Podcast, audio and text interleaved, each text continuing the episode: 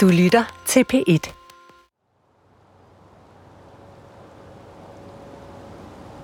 Så melding 44 skifter.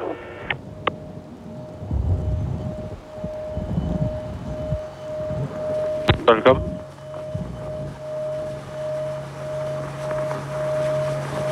Der er vist en forespørgsel.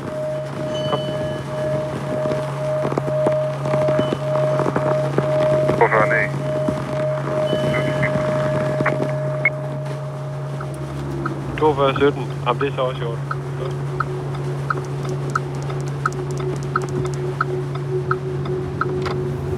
Så er der lige om lidt.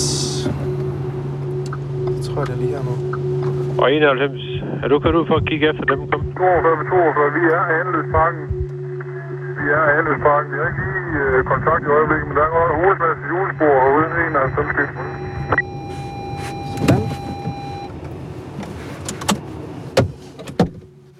Jakob er på vej ud til Dennis. Dennis er en af biltyvene i Tilst-sagen. Og han har indvillet i at fortælle os om, hvordan han oplevede den decembernat i 2001. Hej, hej. Dennis har aldrig fortalt sin historie offentligt før. Hej, pæn goddag. Jakob. Goddag. Sim. Tak fordi du havde tid, Dennis. Har en dårlig nyhed til dig. Nå, hvad så? Vi har kun lige et par timer. Jamen, det er så fint. Jakob møder ham på gruspladsen. Dennis vil gerne være anonym, så vi nævner ikke hans efternavn. I dag er han 39 år gammel. Men dengang, den decembernat i Tilst for 17 år siden, der er han 22 år. Han sidder iført hvid overtræksdragt og elefanthue på passagersædet i en firehjulstrækker ved siden af Lars. Lars, der bliver ramt i hovedet af skud affyret af politiet. Vi holder ud for outlet, der er en mand, der er skudt i hovedet. Så vi skal bruge lægeambulance, vi skal bruge det hele. 42 17 skifter. Mit navn er Cecilie Nielsen, og du lytter til det andet afsnit af Skud i sneen. En podcastserie af journalist Jakob Rasmussen og mig. Det handler om 45-90 sekunder en sneværsnat i 2001 i Tilst uden for Aarhus.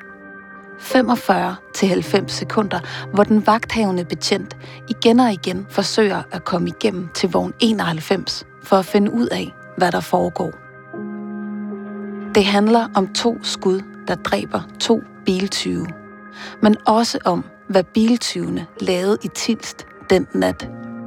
Statsadvokaten har for længst vurderet, at betjentene handlede i nødvæve, og derfor ikke skal retsforfølges. Men der er stadig huller i hændelsesforløbet. Huller, der gør, at de efterladte, selv efter 17 år, ikke kan slutte fred med det, der skete. I det her afsnit vil vi kigge på to af skuddene mod den grønne bil. Det skud, der dræber Lars, og et andet skud, som der stadig er stor uenighed om. Vi skal høre Dennis fortælle, hvordan han oplevede begge skud fra passagersædet i den grønne firhjulstrækker, lige ved siden af Lars. Men først skal vi høre, hvordan betjentene oplevede det. Så lad os tage tilbage til den decembernat i 2001. Hvad så? Jamen, øh, altså, jeg er bare... Øh, det er ikke fordi, at der er problemer overhovedet, sådan lige her, hvor jeg er. Okay. Det er bare lige for at orientere om, at alt er, jeg har det godt, og jeg, kunne, og jeg forsøgte at kalde mig, men jeg kan ikke øh, komme i forbindelse med nogen. Det her er den betjent, vi kalder B. Klokken er 02.53. Du har det godt? Ja, ja, jeg har det fint. Her fortæller han, hvad han oplevede til den vagthavende betjent på stationen. Hvad med hvad har du? Jamen, han er over ved ham, øh, der er blevet skudt. Øh, Jeg ved ikke, altså, jeg var jo efter to andre, så... Ja, okay. Så vidt vi har fundet frem til, er det første gang B fortæller, hvordan han oplevede det hele. Har du luft til at fortælle mig, hvad- hvad der egentlig er sket? Ja, det kan jeg godt. Ja, jamen, det kan jeg sagtens, fordi øh, nu går jeg stille og roligt tilbage igen her, så... Okay. Så jeg er jo lige forpustet, fordi jeg har fandme løbet den sidste halve time nu. Ja, Der er ikke gået mere end en halv time, efter det hele startede ude i Anelystparken. Øh, jamen altså, vi kører derud, som I ved, efter de der, efter de der firehjulstrækker der, og der er vi så kommer herud til Andelsparken. Jamen, så holder de jo der, og det er nogen øh, med hætter, der løber ved siden af bilerne. med, med hætter. Så, ja, så kører, ja, ja. Fire med hætter. Jeg ved sgu ikke, der er tre biler jo. Tre biler. Og de er ude af bilerne, de er, inde, de er ligesom de er inde rode nogle, øh, nogle store øh, entreprenørmaskiner. Ja. Ja, så, øh, jamen, så, så da de ser de jo også, og så spænder de jo ind, og så når de er kommet ind i, så når de er kommet ind i de, de der biler. Og der kører vi sådan set lige hen og holder foran en af dem, Ja. men- mens de egentlig lige hopper ind i den. Ja. Og så kører de jo, så kører de jo bare med fire og masser også frem mod os. Og så imellem, imellem, så kommer der en fra siden af, og banker lige ind i siden af os. En anden firehjulstrækker. Og bakker tilbage igen, og det ved jeg så ikke, altså kører ind i os en gang mere, mens jeg sidder inde i bilen. Jeg når lige at komme ud, jo. Ja. Og, øh, og der er vi jo så inde imellem de der tre biler der. Ja. Og der tager vi så og skyder efter dækken, og, Ja. og øh, jamen, altså, jeg ved så ikke, hvad han gjorde, det må han selv svare på, men der er i hvert fald en af dem, der er blevet øh, ramt, hvis ikke der er to Ja. i bilerne. Okay. B beskriver altså, hvad der sker sådan her. Han og F er kørt ud for at lede efter bilerne, og da de kommer ud til Anelystparken, holder de tre firehjulstrækkere i sneen. Flere mænd med hætter på går og roder ved nogle store entreprenørmaskiner. Da mændene opdager politiet, skynder de sig ind i firehjulstrækkerne, og vogn 91 kører frem foran en af bilerne. Den grønne. Fjævlstrækkeren kører fremad og prøver at mase politibilen væk. Samtidig kommer en af de andre fjævlstrækkere, den sorte, og banker ind i siden af vogn 91, bakker tilbage og kører frem mod politibilen igen. B når lige at komme ud af bilen og står nu sammen med F omgivet af de store fjævlstrækkere. B sigter efter dækkene på den grønne fjævlstrækker og affyrer skud. Han registrerer, at F også skyder. Skud, som B altså siger, at F selv må forklare.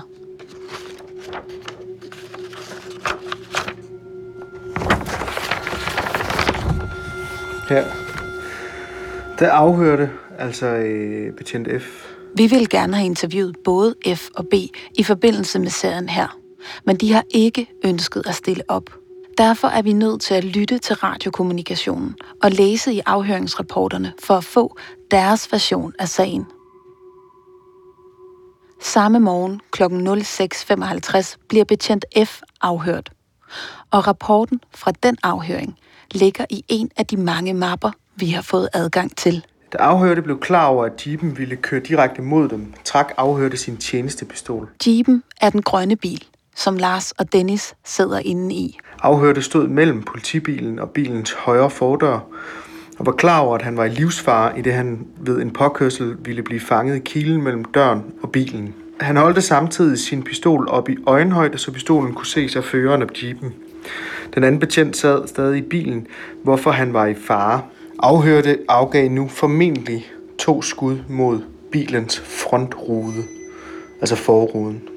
F føler sig i livsfare. Den store grønne fjolstrækker er på vej fremad, og F er bange for at komme i klemme. Han råber højt, at de skal stoppe, men lige lidt hjælper det. B sidder stadig inde i bilen, og F frygter også for sin makkers liv. Så F trækker sin tjenestepistol, sigter og skyder mod forruden af den grønne fjolstrækker. F mener altså, at han skyder mod forruden af den grønne bil. Men inde i bilen sidder Dennis, og han husker det anderledes. Vi sidder ligesom øh, vi sad i den bil den aften, den 29. december 2001. Prøv lige at beskrive, hvor du sidder henne. På passagersædet. En grøn jeep. Lars sidder ved siden af. Hvordan ser Lars ud? Man ligner faktisk mig. Lidt. Han levede lidt bedre og lidt, lidt større. Vi havde øh, den samme tatovering. I holder der i Angeløsparken. Prøv lige at beskrive forløbet. Vi hører, vi hører, der er en, der råber, politi kommer. Det sneer, så betjentene de har ikke mulighed for at accelerere øh, hurtigt, og de har heller ikke mulighed for at bremse hurtigt. Øh, de kommer kørende ned, og jeg tror, den første bil gasser op og kører forbi dem, uden at ramme den. Og det gør dem... Øh, jeg tror, det gør dem lidt irriteret, og de tænker, det næste, han skal ikke have lov til at stikke af. Og så kan de se os, vi holder ned for enden, og så tænker de, dem der, dem, øh, dem, dem skal vi ind og spære af. Og imens han øh, kører ned mod os, så råber jeg til Lars, at han skal bakke, bak, bak. Og imens vi, vi bakker, så, øh, så rammer den her patruljevogn os. Øh, med meget lav hastighed. Og kører ind i, ind i vores bil, altså front mod front. Og så stopper de, og så bakker vi lidt længere tilbage. Og så er alting, det, det går løs. Altså, så springer de ud, og den anden bil kører ind i siden på politibilen og skubber den væk. Og for mig at se, der, der kommer den ene betjent om på siden af bilen hen til Lars. Og, og for mig at se, der ser det ud som om, at han sigter på dækket, på fordækket, og er bange for, at projektilen den skal flyve retur, eller... Og så dukker jeg mig ned i bilen, og så ser jeg ikke rigtigt, hvad den ene eller anden og så går der lidt, så kigger jeg sådan op og kan se, der er fri bane. Og jeg tænker bare, jeg skal væk, vi skal væk. Og så kigger jeg på Lars og siger, at han skal køre, der sker ingenting. Ja. Og så finder jeg så ud af, at blodet det vælter ud af, af hovedet på ham, og tænker, det, det er ikke godt det her.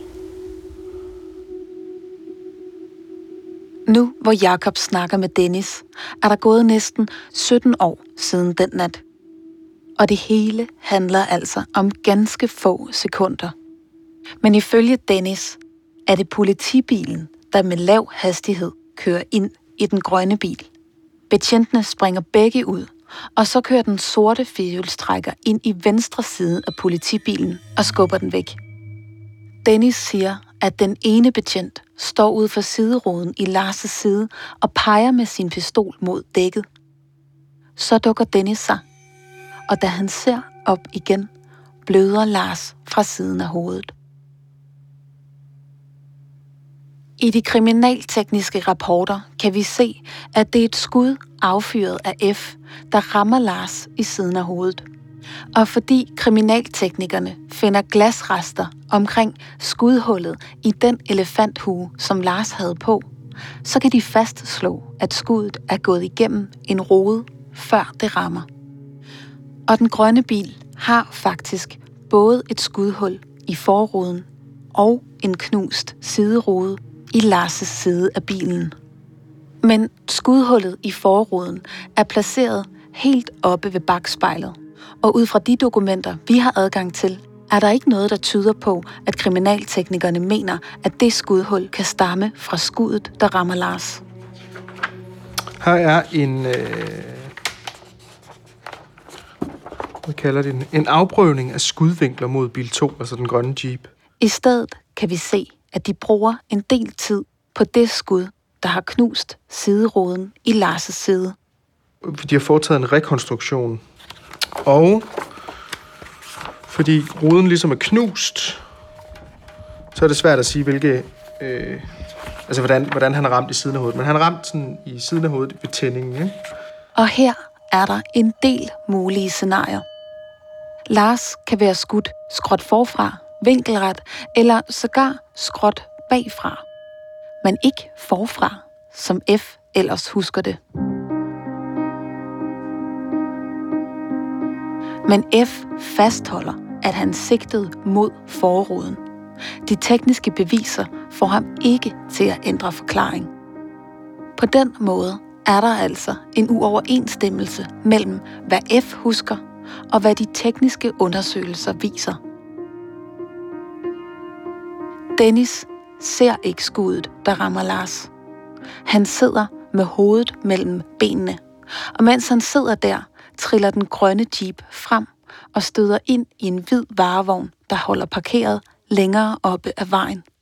Lige pludselig så midt i det hele, så står der en og banker på sideruden med, med bunden af, af pistolen. Ja, han står sådan og banker ind på den med løbet op i luften. Men han, han, kan han kunne åbenbart ikke slå sideruden i stykker. Ja, og lige pludselig så holder han. Og jeg sidder herinde med elefanthue på, og, og så, så råber han, stop eller skyd, eller kom ud eller skyd, eller sådan et eller andet. Og så kigger jeg på ham, og så har han peget pistolen lige ind i ansigtet på mig. Og så dukker jeg mig ned, og så hører jeg et skud. Og så splinter sideruden tusind stykker. Dennis har altså en klar erindring om, at der bliver affyret endnu et skud ind i den grønne bil. Denne gang i den side, hvor han sidder. Sådan husker B det ikke, da han fortæller om det hele til den vagthavende betjent en halv time efter det hele sker. Den ene af de fire trækker kører så, men den er i hvert fald skudt, øh, det ved jeg, der har jeg skudt olie i dækkene på. Ja. Fordi det er der ikke lige, da han er ved at, at køre ind i mig, og der skyder jeg simpelthen ind i dækken. Jeg springer til side, og så skyder jeg ind i dækkene der. Så kører han så ind i en anden bil derude også i øvrigt. Det er den hvide varevogn, som B omtaler som en anden bil, og som den grønne jeep kører ind i. Og mens han holder der, der smadrer jeg ruden ind i den med, med pistolskæftet. Ja. Og peger lige ind øh, på en af dem, men altså, de, de forgør bare. Ja, okay. Og det, det er så dem, der så gør det fra. Okay. B fortæller altså, hvordan han med pistolskiftet smadrer ruden og derefter peger ind på en af biltyvene. Han siger ikke noget om at have skudt ind i bilen. Heller ikke, da han bliver afhørt senere samme morgen. Afhørte mener bestemt ikke, at han på noget tidspunkt skød ind i bilerne. Men da den grønne firehjulstrækker bliver undersøgt af kriminalteknikerne, finder de noget indvendigt i bilens tag. Ved den fortsatte undersøgelse er der indvendigt i tagbeklædningen ca. 158 cm over niveau konstateret anslag med udbuling af taget. Der finder de en sprængprojektilkappe.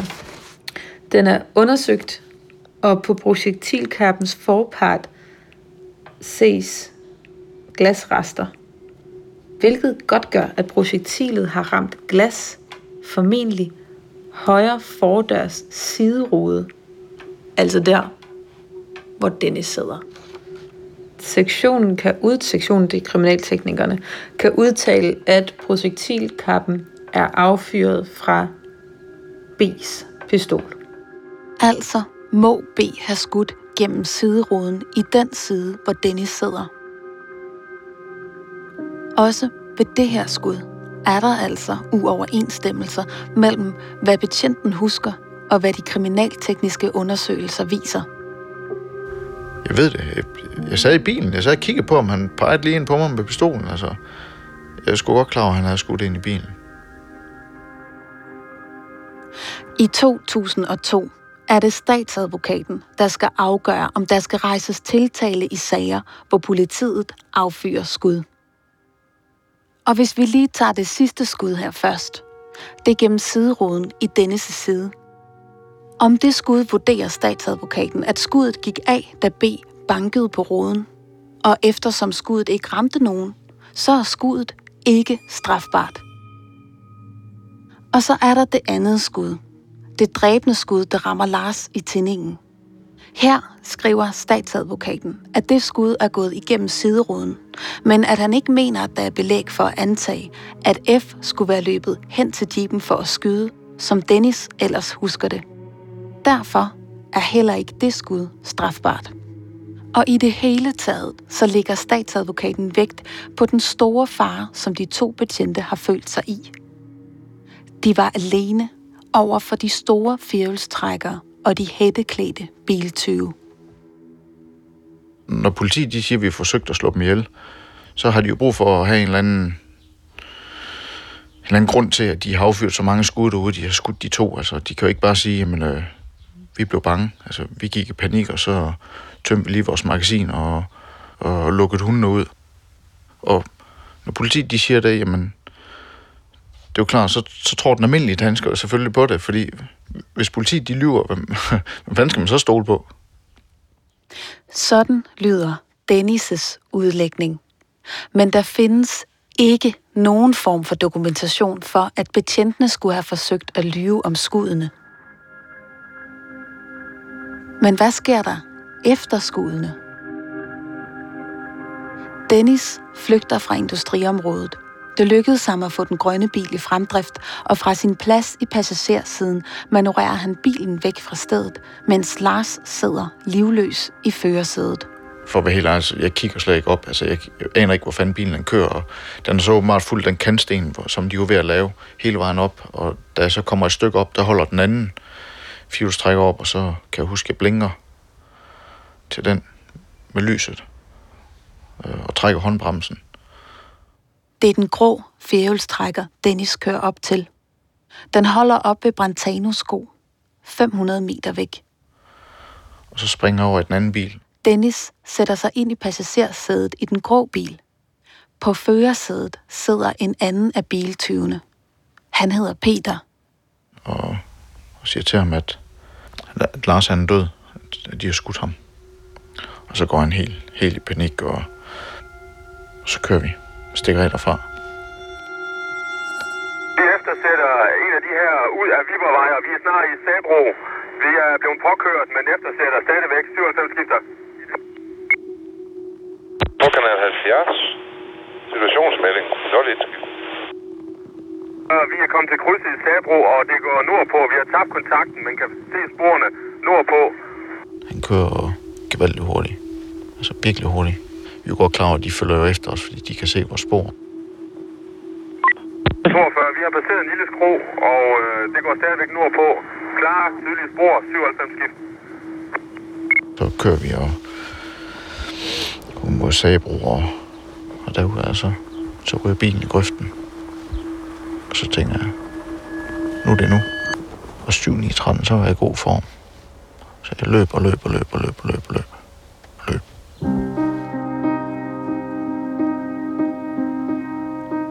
Du har nu hørt det andet afsnit af podcastserien Skud i sneen fra P1 Dokumentar. Den er tilrettelagt af Jakob Rasmussen og Cecilie Nielsen. Mikkel Skovgaard og Maria Nærgaard Lorentzen er også en del af redaktionen. Klip og montage er lavet af Signe Mandsdotter, og Jesper Hyne er redaktør. Østjyllands politi ønsker ikke at stille op til interview, men skriver sådan her i en mail. Vi kan sagtens forstå, at sagen fra Tilst stadig påvirker de pårørende, og vi anerkender deres situation. Vi mener dog fortsat, at betjentene handlede som de skulle. Østjyllands politi betragter derfor sagen som afsluttet og ønsker ikke at kommentere den yderligere.